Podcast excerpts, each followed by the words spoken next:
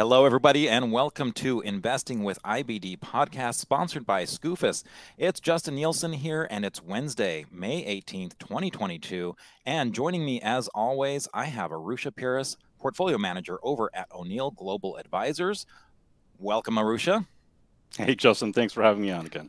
Oh, well, I mean, it's not like I'm having you on. Nice. You force yourself on. It's, you know, basically, no one can get rid of you. Right? But we're also glad to welcome back onto the show. This is someone that Arusha, when he was captain of this ship, someone that he interviewed, what was it, 2 years ago? It's Andrew Channon. He's the CEO of Procure AM. So, Andrew, welcome back to the show. Thanks for being here. Thanks for having me. Thrilled to be here. Okay, so Andrew, let's go ahead and start out. Procure AM, that doesn't really tell me anything about what you do. What is it that you do? Who are you? So I started off my career making markets in ETFs, and from there actually developing ETFs and creating products that I thought that investors were looking to get exposure to. And over at Procure AM, we've built a pretty diversified company where right now one of our big focuses is the space industry. And knowing that this was an industry that a lot of people are interested in, but don't necessarily know how to pick these securities, we wanted to create an easy, diversified way for people to get instant access to over 40 publicly traded companies from around the world, specializing in various areas of the space economy. Okay, and why space? What was it? I mean, certainly there are. I mean, were you a big Star Wars fan? What got you so interested in space, or was it just recognizing this kind of final frontier, if you will?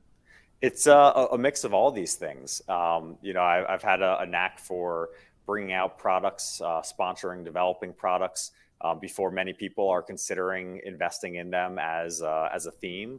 I helped bring investing into cybersecurity to the U.S., video game technology, numerous other areas before other competing products were created around those areas.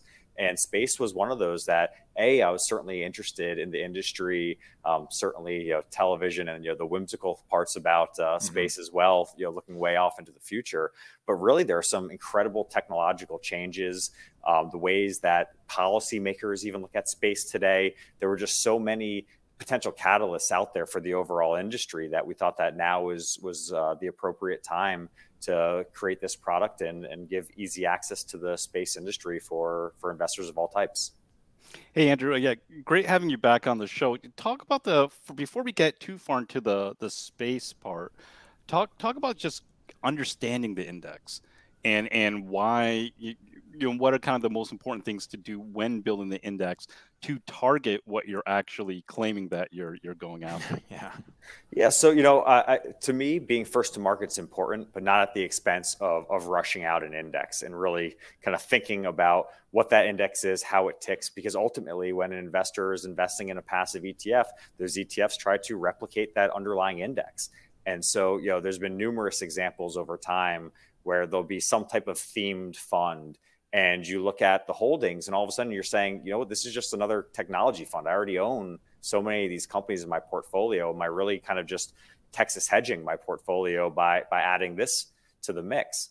And, you know, examples like, you know, having a water fund and GE being the largest holding because it's the largest company in the basket, but it's really, call it a less than 1%. You know, revenue exposure that company actually has to water. So it's not really what's actually driving that company's performance. And, you know, space was something that I think is, you know, highly misunderstood or debated as far as what space is from individual to individual. But we were actually really excited when looking at this index that was available for licensing. It was co-developed by a former director of the Space Foundation, former director of research for the Space Foundation. He actually helped, if you're familiar with the Space Report, which is probably the most viewed annual space analysis report that comes out every year out of the Space Foundation, this individual, Michael Walter Range, actually helped develop the model years ago for quantifying what is the space industry, what are the technologies, what are the companies, what are the revenues, how has that changed over time, and measuring that. And so we have, you know, some invaluable expertise that helped build this index from someone that studied astrophysics and space policy while at school, and truly understands the space industry, and actually dove in to do the research to determine revenues derived from space. Mm-hmm. So that is, a driving factor. At least 80% of the underlying index needs to have a majority of its revenues from space at times mm-hmm. of rebalance. But it still leaves up to 20% for some of those more diversified players. So think your Airbus, your Raytheon, your Lockheeds that are major players in space, but it's not the majority of the revenue. So in order for them to qualify, they still have to have either over $500 million in annual revenues from space or still be over 20% of their revenues, but less than 50%, but not wanting to overweight it with companies that are really moving for other reasons not associated with space. That was the reason for this 80-20 split. Yeah, that's really interesting. So do you weight those, that 20%, do you weight those companies different if they don't have the majority of their revenues coming from space?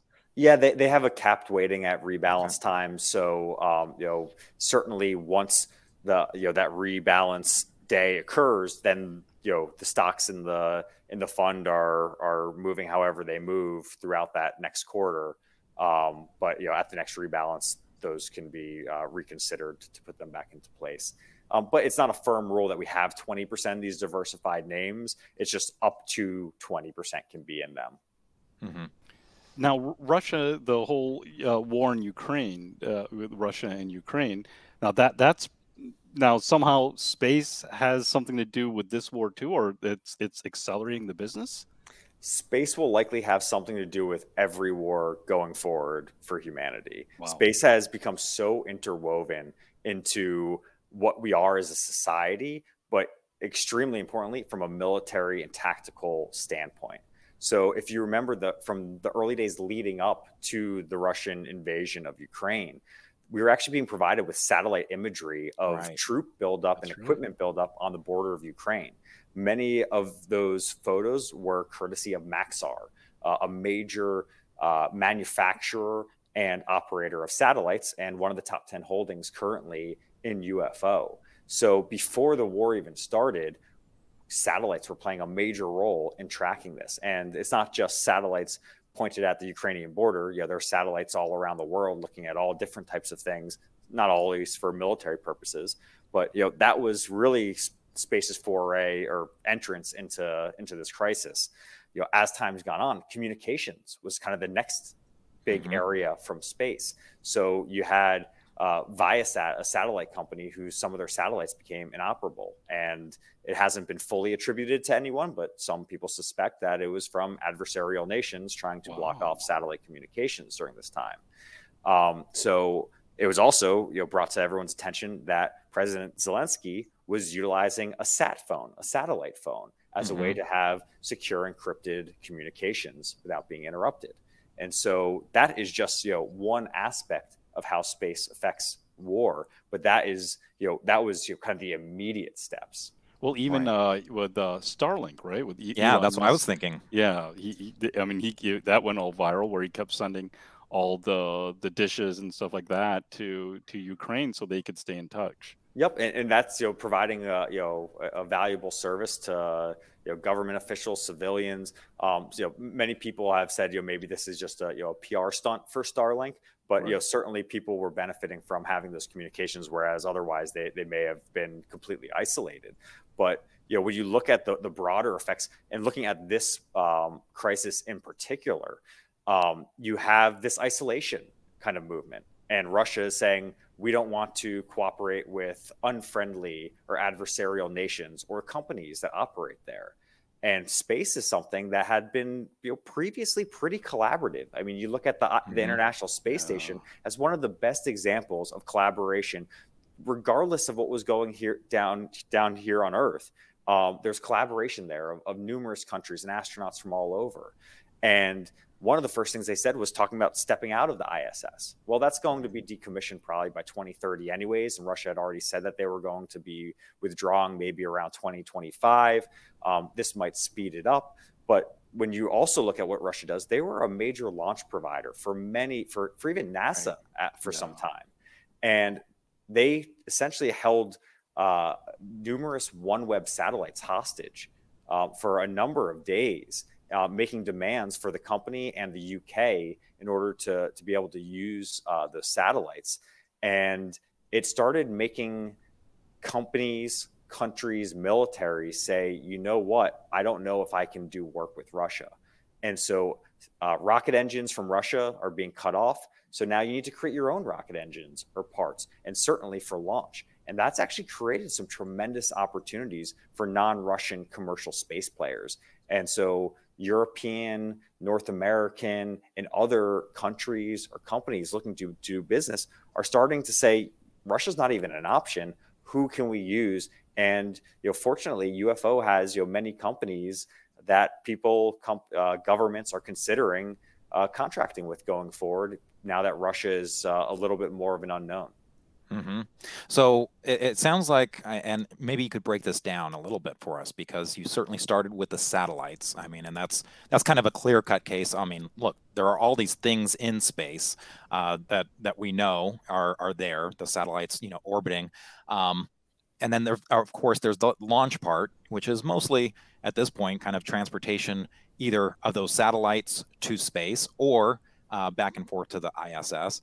What other elements of there is there for space revenue, I guess? Yeah, so the one that's gotten the most attention, but it's a much smaller part of the market than most people realize, is space tourism.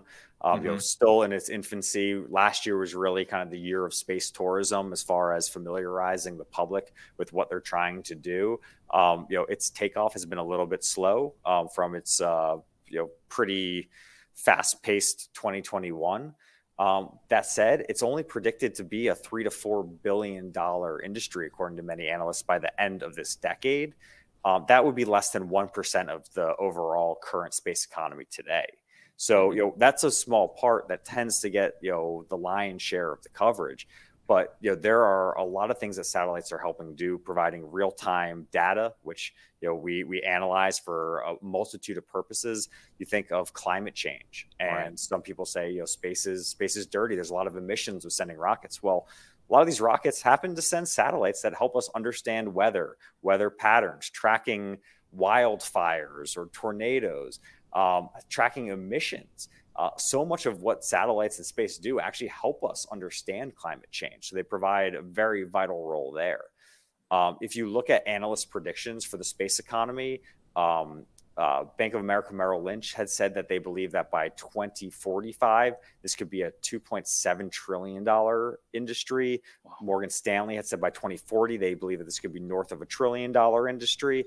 The one thing in common with many of these estimates is that broadband internet will be driving at least 50% of that growth. And satellites are basically providing this broadband internet and helping us connect to highly dense populations, as well as very remote populations spread out around the world, where it would have been really difficult to build out kind of traditional connectivity. So space is really helping to connect the world, make it accessible for many people, and we're able to utilize space in ways that we never were able to before. And it's these technological changes are happening at a breathtaking speed as well. Wow. And just to get back a little bit, because, you were bringing in the whole Ukraine situation and talking a little bit about the militarization. Could you just kind of talk a little bit more about that relationship to some of these, I guess, military and defense? I mean, there's obviously, when you were talking about the launch capabilities and the satellite capabilities, are there other aspects of that militarization that are coming into play with space? Yeah, and you can just look at it from the 2023 fiscal year budget requests that the Space Force is requesting. NASA is also expecting to get a record-setting budget for next year as well. So the government has made a decision that space is for real, and we need to spend in order to be competitive in this domain. And so what we saw from Russia late last year was they demonstrated their ability to use an ASAT, an anti-satellite weapon, to knock out a satellite. Not only is that scary because that means that they could probably take out other satellites if they choose, but the debris field that blowing up a satellite creates and how that affects and creates hazards to other spacecraft and space assets that you have in space. The International Space Station had to do emergency maneuvers in order to avoid that debris field. Wow. So, you know, it's a major problem. If, you know, you have more debris, that creates more potential collisions. You have, you know, very small to very large pieces traveling at orbital speeds that makes contact with another spacecraft or satellite or anything that you have out there that could, you know, impair it or destroy it, which creates a bigger debris field. So in order to keep low Earth orbit safe, you have to detect these objects. You have to detect, you know, potential missiles. Laser technology is being developed as well to potentially combat projectiles.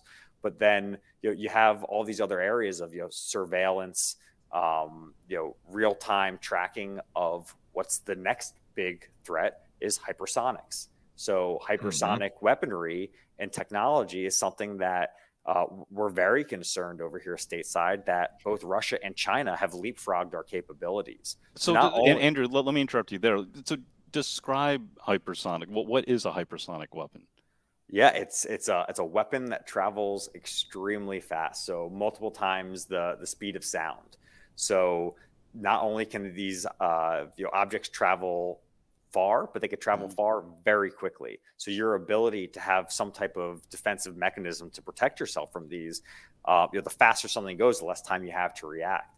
Right. And it's believed that one of the best ways to detect these threats is from satellites and satellite networks communicating with each other. And then to be able to potentially deflect or destroy these projectiles before they damage, you know, your infrastructure or assets or whatever, you know, on land, in the sea, or elsewhere, you know, time is a valuable resource, and satellites operating with real-time analytics and AI could help track, not only detect them, but also track them as they travel.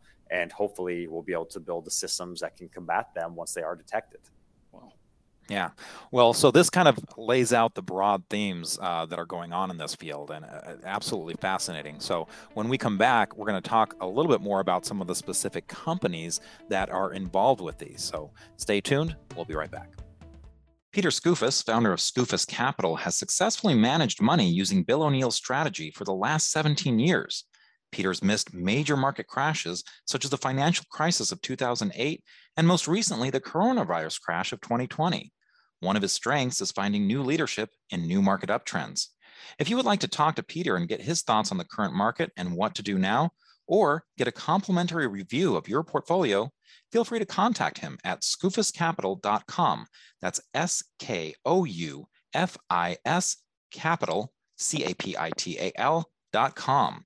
And fill out the contact form or by calling 866-562-2634. Protect your capital and don't miss the next market uptrend. And welcome back to the Investing with IBD podcast, sponsored by Skoufis. It's Justin Nielsen here, along with my partner in crime, Arusha Peiris from O'Neill Global Advisors, one of the portfolio managers there. And we're also welcoming back to the show Andrew Channon from Procure AM. Really fascinating discussion here on space. And so you've kind of covered a little bit of the broad themes here, and satellites seem like that was certainly a big one. So maybe you mentioned Maxar. Maybe you could go a little bit more into this company. The ticker symbol is MAXR, and what it's getting the benefit of space from, how it's really benefiting there. Yeah, so you know, it's interestingly positioned as a manufacturer, developer, and operator of satellites. They kind of play several roles within the satellite ecosystem. But what we've been seeing lately is that there has been this new land grab for low Earth orbit, realizing that although it seems like it's this massive amount of space, there really is only, you know, there's so many satellites that you can send up before it becomes overcrowded. And we talked about how debris can become an issue. There's a race to produce satellites and get them up there now, almost like being grandfathered in before a rule changes. And we just saw last month the major announcement by Amazon's Kuiper project, how they just locked up the biggest commercial launch deal of all time. In order to do so, they had to contract with 3 different launch providers because they want to send constellations of satellites in the thousands of satellites. right now there's, 3,500 plus satellites operating in low Earth orbit. I mean, we're talking about adding possibly tens of thousands of satellites to low Earth orbit over just the next, 10 plus years. So it's a wild west, especially right now, because whoever just gets there, because no one really is. There isn't a federation or some kind of alliance to. It's like just staking your claim. If you're there, you're there, right? Yeah. There's treaties, and the FAA looks at a lot of stuff here in the U.S. and communications related regulators look at different things as well. But really, the rules are what they are right now until they change. And it's going to be really difficult telling a company that's sent up 1,000 satellites, hey, you have to take them down. Yes, satellites have a certain lifespan, and then typically the goal is to safely deorbit them. But once they're up there, these companies want to see them live out their full lifespan. And so being able to get things up there before your competitors do means that you're going to have to really develop these satellites and manufacture them quickly as well. So a company like Maxar has really been around for a long time and has been a leader in this area. So people looking to send satellites up and realizing that there's potentially a window that could be closing. They're really interestingly positioned. We talked about adversaries being able to take out satellites, whether they blind them and make them temporarily useless, or if they actually blow them up and make them inoperable. It's something where one of the best defenses is having diversification, right? Yeah. So something that we talk about redundancies, with exactly. So having probably more satellites than you need, just in case something bad happens. It's going to make people want to have much more robust networks. So the idea of having more satellites than you need up there, seems like it could be something that would benefit a manufacturer of satellites. And out of curiosity, I'm not sure if you know this, but what is like the lifetime of a satellite generally? Some of them might only be 10 years. It depends. Technologies change. Depends on what what their orbit is. It depends on what they're actually doing out there.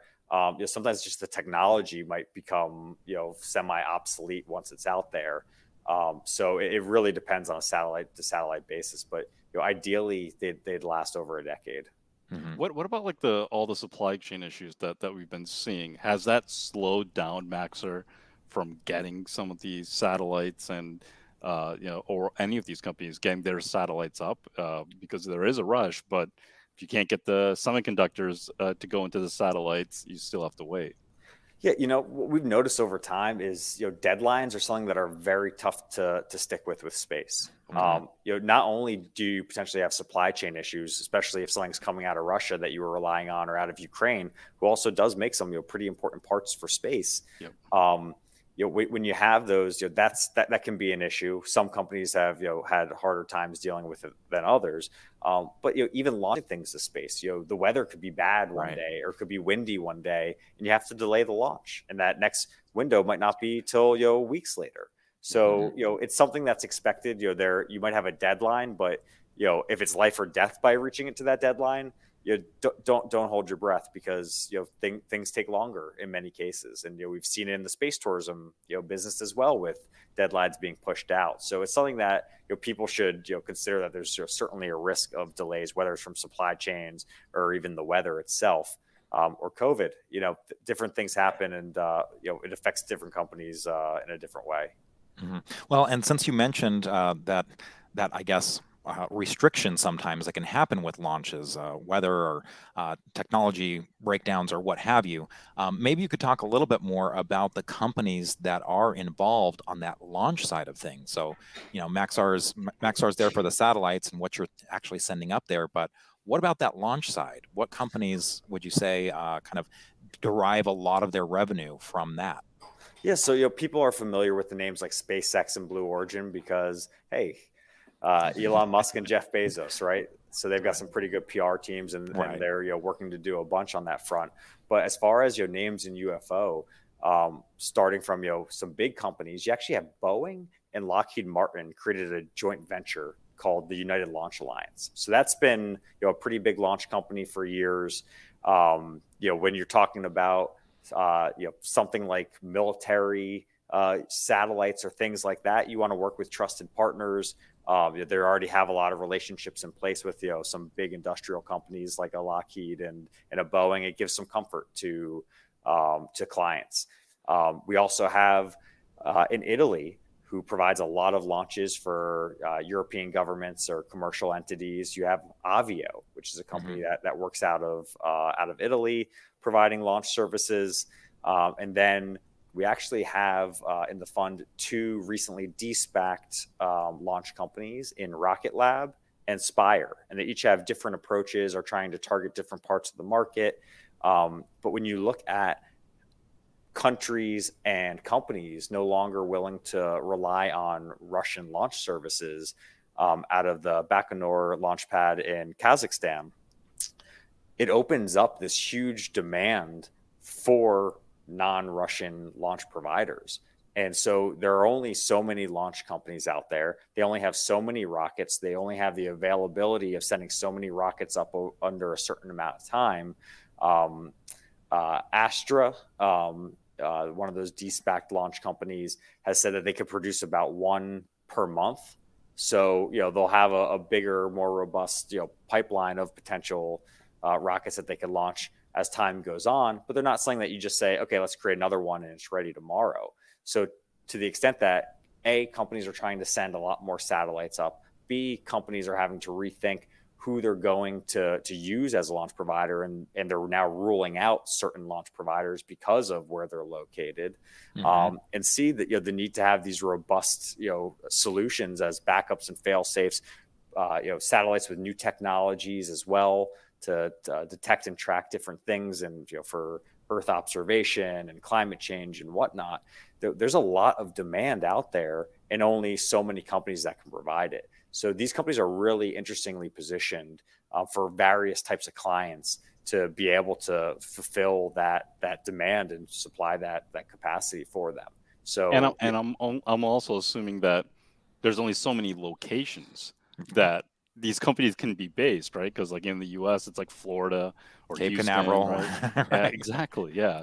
So I'm assuming that that's probably one of the key things for these companies too. No, you're absolutely right. The ability to get access to various launch pads, get government clearances to operate, and to do space from these locations.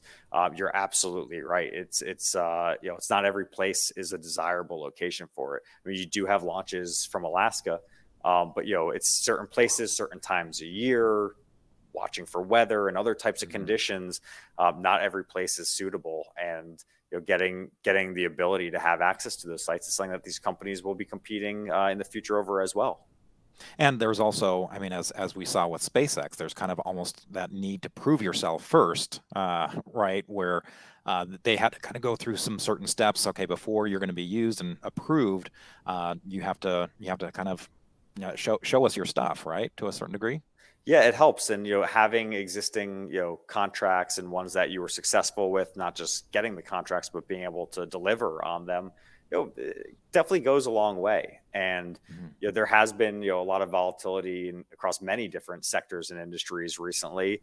You know, the government and the military wants to know that you have staying power. It's not just important, you know, where you're located or who owns your company, but, you know, that you're going to be around to be able to deliver on that project, not just that you can actually accomplish it, but that, you know, you're financially sound enough. So, you know, that's something that could position some of the better financially managed companies to potentially secure some of those contracts in the future as well. And to that end, like Lockheed Martin and Boeing that you mentioned, and their kind of partnership there, you know, certainly well-established names. Where do they fall in that 80-20 that you talked about at the beginning of the show, where the majority of their revenue, are they in that 20% where it's considered like you're not getting most of your revenue from space? But you're still getting a significant revenue from space. So, you know, we're talking over, you know, $500 million and, you know, in revenues annually, or over 20% of their revenues, depending on the company. So, you know, to call them a pure play space company, you know, wouldn't be accurate. But, you know, they are major, major drivers of the space economy. So it seems as if, you know, it makes sense that they have some representation, but, you know, being completely overweight in something that, you know, is far from a pure play would maybe deviate from that theme a bit. And this might be a basic question, but why are we now seeing so much attention in space? Yeah, you know, I think the media does get excited about it, and it's something that's, you know, I think people get excited hearing about. I feel like it's been 40 years because, like, when in the 80s, you know, I was really excited about it. I'm sure Justin too, when the space shuttle's there, right? And they're broadcasting that. I think probably on just national television, those early launches and stuff like that. But then it just kind of died out. Why now? So you may be, you know, we're hearing it a little over 2 years ago or so when NASA came out saying space is open for business. Oh, mm-hmm. But why is space open for business? It's because NASA and other agencies are now saying, you know what, we don't need to build everything from scratch. You know what, we have our missions and our goals. If you can help us accomplish that, we're happy to contract that out. We don't need to own and operate and build everything. We're willing to work with companies that can help us achieve those goals. And in many cases, it ends up being cheaper for them. Yeah. And so, you know, NASA, oddly enough, is actually one of like the positive ROI investments for a government or a government agency. I've seen stats that for every dollar spent by NASA, there's actually been an $8 return in one way or another, which is almost unheard of. When especially for a government agency. Yeah, exactly. But another thing that's helping us achieve these goals is technological changes, like reusable rockets. Why is that important? Previously, it would be like the equivalent of flying in a plane from JFK to Heathrow and then blowing the plane up when you're done. Yes. You know, if you can reuse that plane, you save a lot of time, you save a lot of money, there's a lot of efficiencies. That's what reusable rockets are essentially helping us do. And that's helping to significantly decrease launch costs. So if it costs you a fraction of the price for each kilogram that you want to send into space, that lowers the barrier to entry. It allows more companies to explore what they can do with space. And that is a huge, huge win for the clients looking to operate in space. And this is something that, you know, analysts are saying, you know, years into the future, they think that this price could keep on coming down as technological advancements increase. And so, you know, if it ends up costing $1 per kilogram to send something to space, you know, imagine how many people, you know, that can make sense for to get involved in space. So that was, you know, a major hindrance. And now it's becoming a huge opportunity. And that's the real reason space is open for business. Mm. And can you put a number kind of on that fraction? I know I heard at one point, like with the Falcon 9 of SpaceX, it was, you know, reducing it by like a tenth of the cost. Do you have any numbers in regards to how much that's changed the environment? I don't want to try to give exact numbers, but but that around a tenth of, you know, previous costs, you know, absolutely sounds right. And they're talking about that coming down possibly to, you know, $100 a kilogram or so in the future if, you know, if everything goes right. And that's, I mean, that's a complete game changer. I mean, we're talking about completely different economics going forward, but stuff like that happens when you have reusable rockets, when you have, you know, more companies competing in this area. As fuel efficiencies change and you know, become more improved. So there's, you know, a lot of things that can happen to help us drive those costs down. And we're seeing it in real time. And, you know, say what you will about, you know, Elon Musk having, you know, a space company. He's been one of the biggest drivers in getting that cost down. And the U.S., the military, the government are direct beneficiaries of that. So, you know, I think we owe SpaceX a lot of, you know, positive credit for what they're doing to help open up the space economy for America and beyond. Well, and to that end, you were telling us, you know, before the show about how seriously governments were taking a lot of this space thing. And so, can you tell us a little bit about some of the recent development? What recently happened with Congress and space? Sure. So just yesterday, there was the first congressional hearing on UAPs. Which is the modern day term for UFOs that your audience might be familiar with, in over 50 years. And what does UAP stand for? Unidentified aerial phenomenon. Sounds much fancier than unidentified flying object, right? A little more buttoned up. Okay. but really, you know, this came out of a report that came out about a year ago as well, from, you know, various intelligence groups within the U.S. And basically, there was a lot that was redacted, but the one thing that was glaring was that there are numerous incidences that we cannot understand. We can't quantify it. We saw, you know, we observed things like crafts moving faster and quicker, making turns quicker than anything that we can, relate it to that we've created as technology as humans, as well as the lack of propulsion systems. And so these appear to be technologies that we're unfamiliar with, that all we can do is document them, but we can't really understand where they are, how they're doing what they're doing, where they came from. And to admit that, I think, is important, for numerous reasons, but certainly this is being viewed primarily as a potential risk to national security. And it absolutely should be if there are, aircrafts operating above your airspace that you don't know how they got there, what they're doing, why they're there. That's a major security risk. Well, I mean, especially if they're superior technology. Yeah, I mean, it's a security risk, but you can't really do anything about it. I mean, no, it's only so much. But let's look at it, potentially from two perspectives. Say this is adversarial, but not from Earth, otherworldly technology. Well, that is something that could have the potential to bring the people of planet Earth together against a common enemy and do whatever we can to build out our capabilities to defend ourselves. Right. Now, I don't want to believe that that's the case. What about if it's friendly?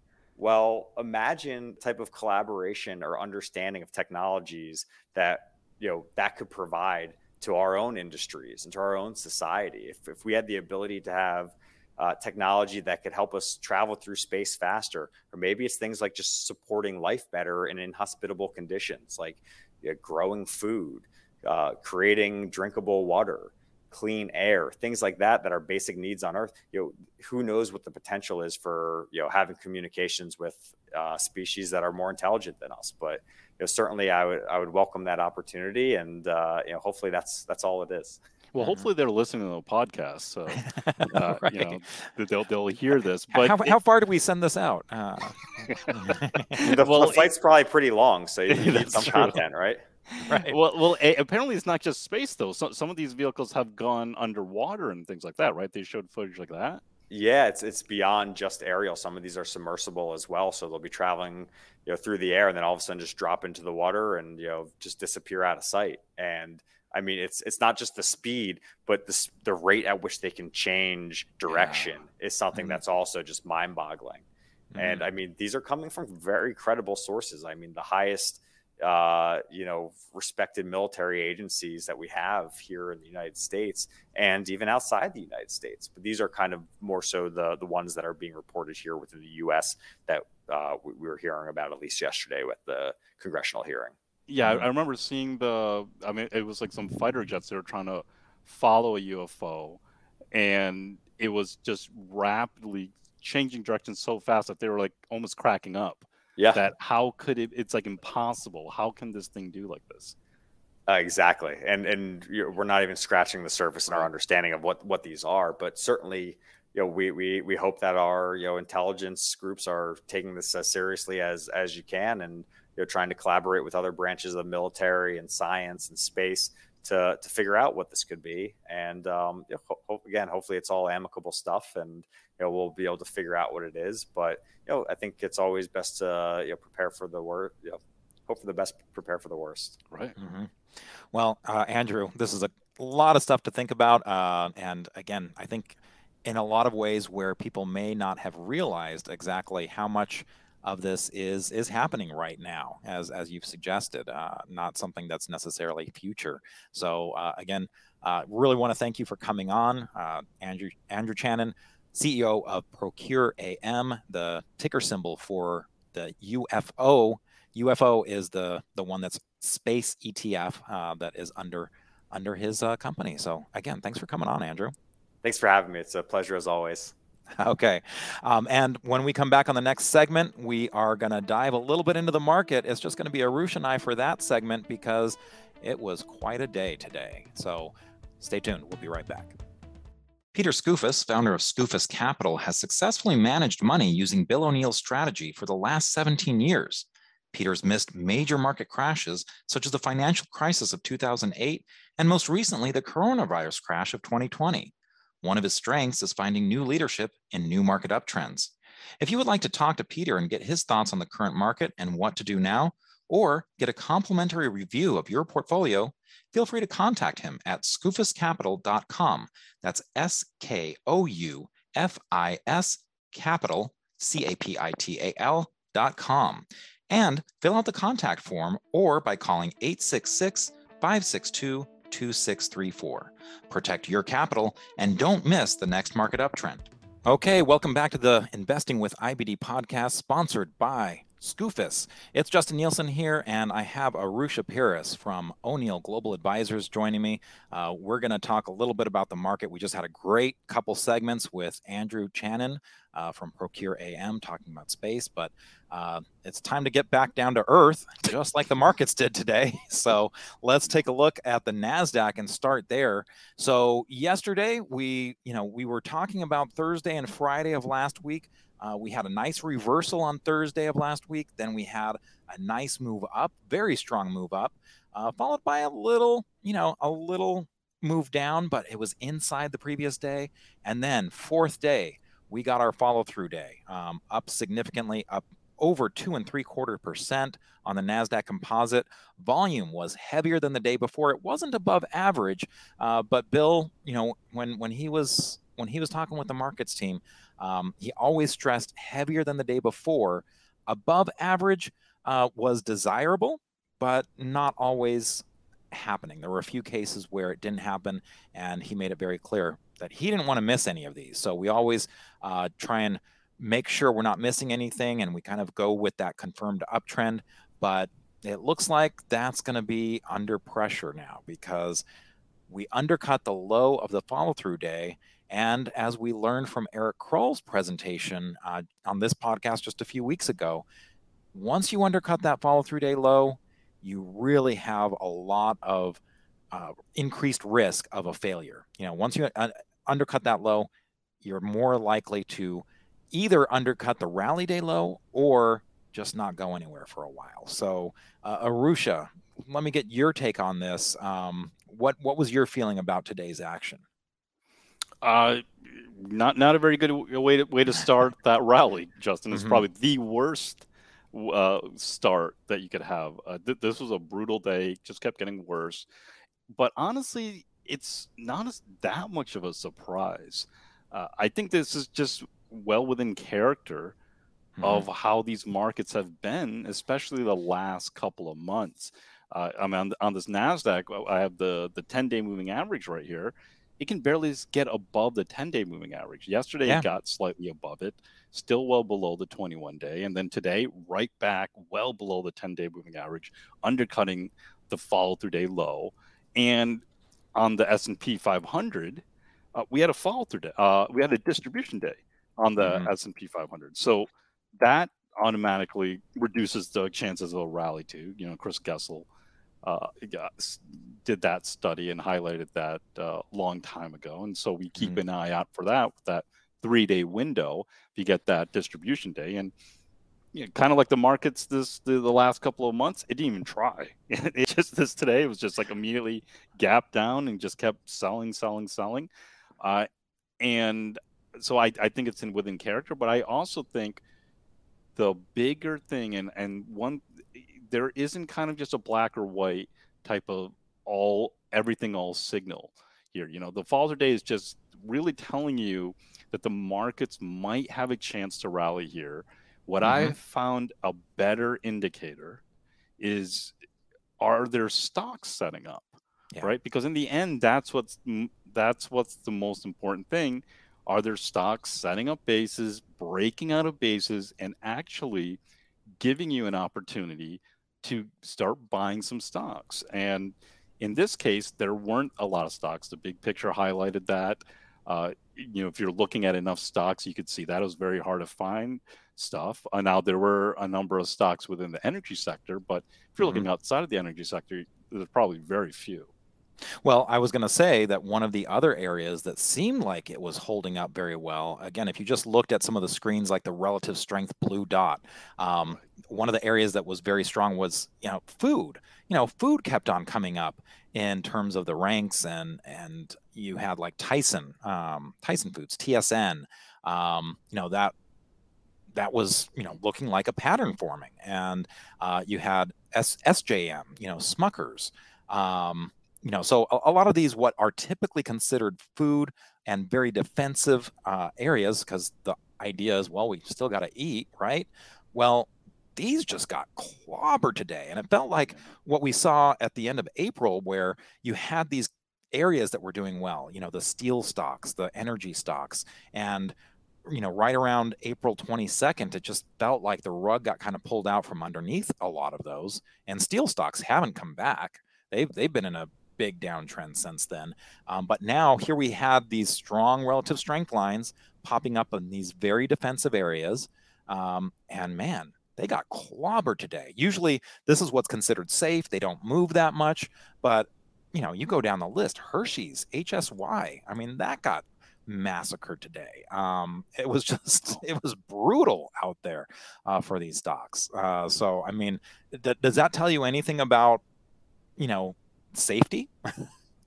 Yeah, that tells me how bad this market is, mm-hmm. right? Because there's not a lot of places to hide. The REITs blew up a couple of weeks ago, and it seems like we're almost in a classic bear market, right? Mm-hmm. Where, and not just a classic bear market, like a classic, like severe bear market, I guess mm-hmm. you could say, right? Where the market's almost taking its time, rotating to different sectors, and taking those sectors that were hoped to be safety out, and then going to the next one. So apparently now it's come to the food area mm-hmm. and taken these stocks out. I mean, I didn't see like some of these stocks until now, and it's no mercy here. I mean, when Smuckers and Hershey's sell off like that,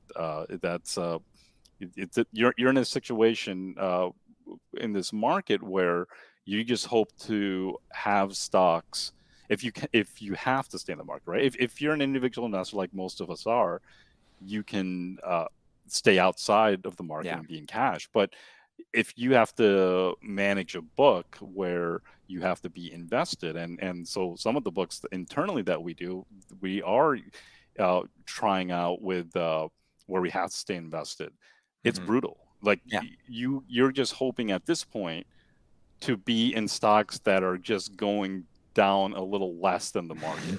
And it is just, you know, if you're an individual investor and you can go to cash, you know, be very happy at that, because that's the place to be. That's what I'm doing in my own individual accounts. And every day, Justin, I'll tell you this, you know, every day during this bear market, I thank Bill for mm-hmm. sharing the system, right. sharing stop losses, cutting your losses, and charts. Because, you know, if you're reading these charts, we saw the danger. We didn't know how bad it was going to get, but we saw how dangerous this market was getting back at the end of last year. We're like, something's off. It's pushing us out of all these technology stocks. Then it's pushing us out of all these other stocks. And wow, there's a lot of stocks breaking down. Maybe we shouldn't have a lot of exposure in this market. Mm-hmm. Yeah. And again, those signs were pretty clear if you were looking at charts. But I have to agree with you. I'm in the same boat. A lot of times on IBD Live, we've been talking about, well, if you have to buy something, you know, here's some things that we're looking at. And again, most of those were the stronger relative strength lines. But we always wanted to make sure that we made the point that for a lot of us, we don't have to buy something. We can just sit in cash, and that's the safest thing. And I should also mention, when there is a follow-through day, it's very important to remember this. And you know, if anyone out there went a little bit too heavy this last time, one of the important lessons that I learned in 2000 and 2003 and those years of a bear market was I kept on going in too heavy.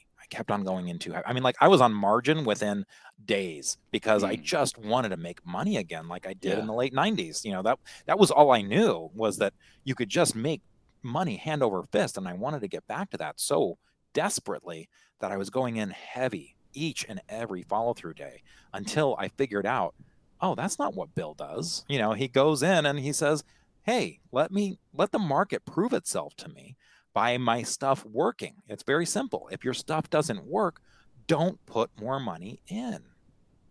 and start taking money out, right? And start taking money out. Yeah, absolutely. Yeah, you know, just get stopped out, listen to the market. You get stopped out, right? Yeah, yeah, it's just that simple. I mean, the one thing I always say, and the one thing I always tell myself is, especially when you're in a correction or in a bear market and you get a falter day, you know, let the market slowly pull you in, just like you were saying, right? And you don't have to do it all in one day. A lot of times, even 2020, when we had that falter day in April 6th, I didn't really believe it, but I bought something on that day. And maybe after 2 or 3 weeks, I was like maybe 50, 60% in. And then by a month, now I'm like 100% in. It took that long, you know, to really let the market, for me at least, slowly pull me in, because I was still a little nervous and it didn't seem right. But then the market just, you know, kept pulling me in and wasn't pushing me out from the stocks I was currently owning. And so there is that kind of process. Scott O'Neill always described it that there are plenty of markets where it takes time. That first month, it takes time. So imagine like a 747 taking off, where, you know, initially that 747, it's like, is it going to ever get off the ground? It's just like kind of just hovering there. And it takes a while for it to slowly get off the ground. Then finally it gets off the ground and starts, you know, inclining. Well, you know, maybe we could just look at an example of this. You know, in 2003, we had this great rally, right? Finally, the bear market was over. So maybe if you just go a few months after the March 2003 follow-through day, just to kind of show you an example. Now, this is one that worked. Okay, this is one that worked. But you see, you had that follow-through day on March 17th, and then you had a couple weeks of sideways action. It was like it didn't go straight up. You had kind of that sideways action for a little bit, and that's fairly typical. So again, to the point, you kind of have a chance sometimes. It's not about being first. It's not about being early. It's about, hey, you throw a probe out there, and if it doesn't work, then you just, you know, put your toe back in, you know, and say, this is too cold, I'm not getting in. You know, it's that simple. And I think we got a very clear signal today. Hey, if you dipped your toe in the water, there's piranhas in that water. It's maybe time to get that toe out before you lose a limb. Yeah, it's about making money. It's not about being first, like you said. It's not about being right. It's just about making money and slowly put your money, hard-earned money, back to work as you prove to yourself that you're making money in the market. Now with this 2003, I clearly remember this one because it's the first like kind of like real bull market that I saw after studying the system. I just clearly remember Amazon was breaking out very powerfully on this time, right? So on this 2003 is a great market to study because you had this powerful follow-through day, but you had merchandise to buy. Yeah. So Amazon right on that day was, I think that was March 17th right there. It was like, it was breaking out of this consolidation there. You had a newer, younger company, Netflix, emerging out of this kind of cup pattern. We can't pull it up now, Yahoo. Yeah, exactly. Yahoo was kind of emerging out of an ascending base on that day. NetEase was a new, young Chinese gaming company.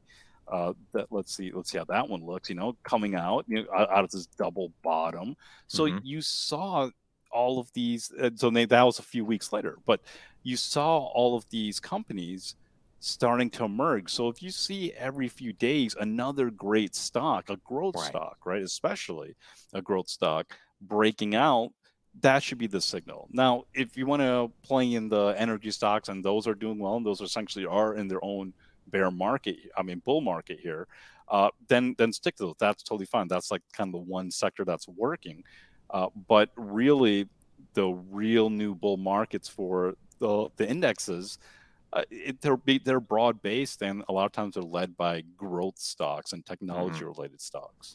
And you know, you get a whole different picture when you've got growth stocks that are the ones with the high relative strength lines as opposed to your food stocks. It's just a very, very different market when that, or your utility stocks or your REITs and so on, your high dividend payers. That's the kind of market that we look for. And just to kind of remind people that again, if the market is going to turn and if it's going to get stronger, you're going to see more and more signals. You know, the way that we do things in market school is, you know, the follow through day is one signal, you know, and you start doing it a little bit. But you then want to see, can you get above the 21-day line? Can you get above the 50-day line? Can you be trending above those lines? Can you get subsequent follow through days? Another thing that we talked about with Eric Kroll. So that's something that we have in market school, you know, those follow through days that happen after the initial follow through day that kind of tell you, yes, this is something that has power and can keep going. And all along that way, you'll have breakouts happening, you know, almost on a regular basis, to the point where you start saying, oh man, look at this stock that I missed. Look at this stock that I missed. And that's how you know you're in a better market. Yeah, so I just pulled up in markets, but then I looked at the near pivot list. There are only 8 stocks right now that are part of the Growth 250 that are forming bases.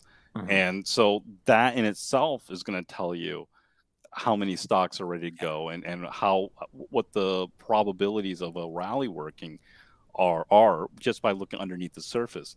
Now, when you look at a lot of these stocks, these more growth-related stocks, the reality is they still haven't started to really try to build a bottom. They're building the left-hand sides of something right now, right? So when you see that, a lot of times it's like, oh, maybe we have like at least 2 months or so, 2 to 3 months, for these stocks to start going sideways and actually build some potential, maybe ugly kind of basis. Yeah. I mean, this could be the bottom, sure. You know, we haven't undercut the rally day low yet, but it doesn't necessarily mean we're going to go up right away. We could get a lot of sideways action, or like we saw in 2003, that was a 3 waves down, a very classic 3 waves down before the market actually turned. So we might be looking at another leg down. So stay tuned.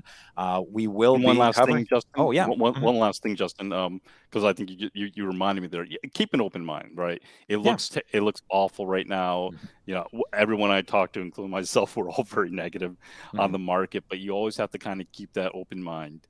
You did have a follow through day. We are under pressure, but you just keep that open mind, because these markets will always turn around when things look the worst.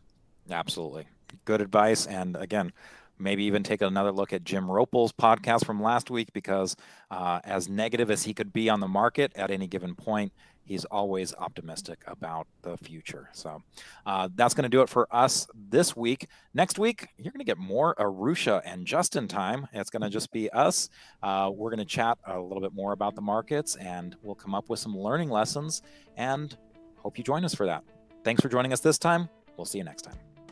Make sure to subscribe, rate, and review our podcast if you haven't already. We'd really appreciate it. You can also send us your questions and comments to investingpodcast@investors.com. We would love to hear from you and may use your comments on an upcoming episode. This podcast is for informational and educational purposes only, and nothing should be construed as a recommendation to buy, hold, or sell any securities. Make sure to consider consulting with your financial advisor before making any investment decisions.